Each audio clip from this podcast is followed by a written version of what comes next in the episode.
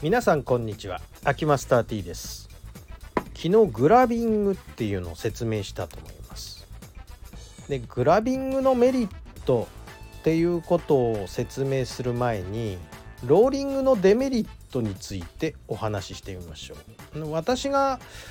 足を痛めていた原因はやっぱりこのローリングにあったなということを常に、えー、まあ最近じゃないんですよもうあのー、10年以上前の話ですけど最初に痛めた時に最初にでもないんですけど痛めるのが頻繁になった時のその痛め方について考察してみるとああそういうことかっていうことが見えてきたんですね。まずあのローリングする時っていうのはかかと着地なんで。かかと着地はヒールストライクによる弊害まああのかかとってクッションないんですよね。かかとでついたらそのままダイレクトに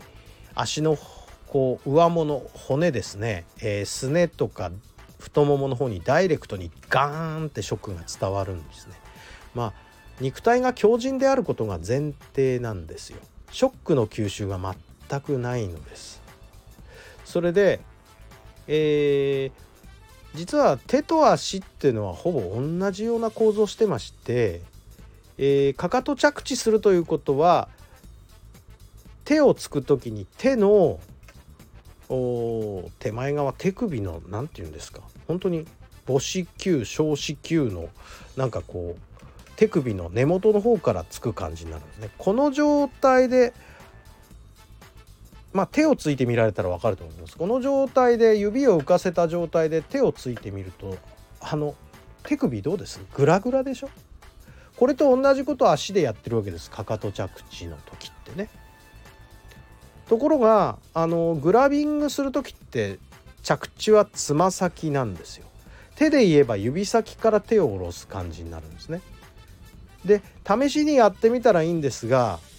あの指先指立てみたいにしてえっと指立て伏せって分かりますよね？指立てた状態であの手をつく。あるいはえ、っとその指をしっかりグッとあの構えた状態で手首の同じとこついてみると足首ってグラグラなのかっていうと指ついてるとグラグラにならないんですよ。足あの手首が。足も同じことで指先からついてくと足首が安定した状態で使えるっていうメリットがあるわけですね。これ手首から言ったらグラグラですよね。これでグラグラだったらそれやっぱグラグラが上物に伝わるわけですこれ同じことが歩いたり走ったりする時にも起こってるわけですね足に。ですからかかと着地っていうのは結構不安定要素を、えー、持ったままやってるということになるわけです。当然筋力が弱ってきた中高年あるいはまあまあ本当にあの歩くのがおぼつかなくなってきたえー、フレイルいわゆる肺陽性症候群になってしまった人がかかと着地をすると足首不安定なままつくからよろよろっと倒れるリスクもかなり高くなるというふうに言わざるを得ないわけですね。ですから実はかかと着地というのは体力がある人向けのパワフルな歩き前提でかかと着地なんですよ。ローリングっていう動きになるんですけど。で、えー、グラビングっていう動きは指先から降りるから最初から足首が安定してるんでまあ人間の場合は四つ足じゃないからかかとつかないと耐えられないんですが、えー、つまり指先もついてフラットにつけばそのまま地面をグッと蹴っていくことができるわけです。だからつま先着地あるいはフラット着地からの足の蹴り。この方が足首が安定してるから足を痛めない。ダイレクトに衝撃が伝わらないから腰も痛めない。ということになります。どうです？ちょっとあのもう一回手首手首だけつくのと指をついてるのとどっちが手首が安定するかやってもらえば答えははっきりしています。だからこれで足を痛めてしまう中高年の方って結構いるので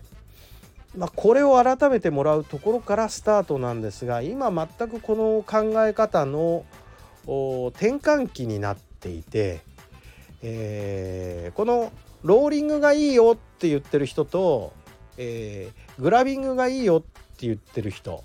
これは着地方法で言えばかかと着地がいいよって言ってる人とフラット着地とかつま先着地の方がいいよって言ってる人が混在しててなどっちを信じたらいいのかよくわからない状態になっちゃってるんですね。で、えー、これからのトレンドは間違いなく